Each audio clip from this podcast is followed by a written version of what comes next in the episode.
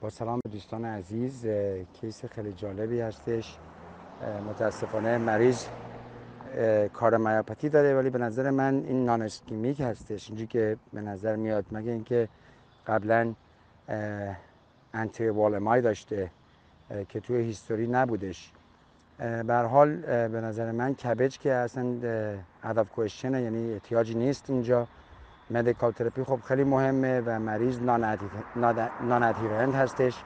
به مدیکال تراپی او ام خب دیزیز داره آستیم او ام 1 دیزیز داره. رایت هم دو تا لیژن داره که پراکسیمال دیدن مید سگمنت الیدی هم دو سه تا لیژن دارن. البته خب به نظر من اینا باید اف اف آر بشن. د رایت اف اف آر بشه و اینا اگر کرک بشن بد نیست.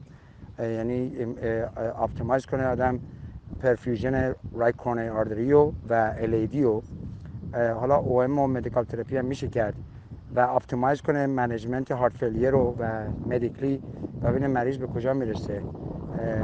اونجوری که بوش میاد MR ش هم moderate هستش. بنابراین اگه مریض من بود من به احتمال زیاد viability انجام نمی‌دادم حقیقتش. و سعی می‌کردم مریض رو medically aggressively treat کنم برای heart failure به علاوه correction right و LAD نظر revascularization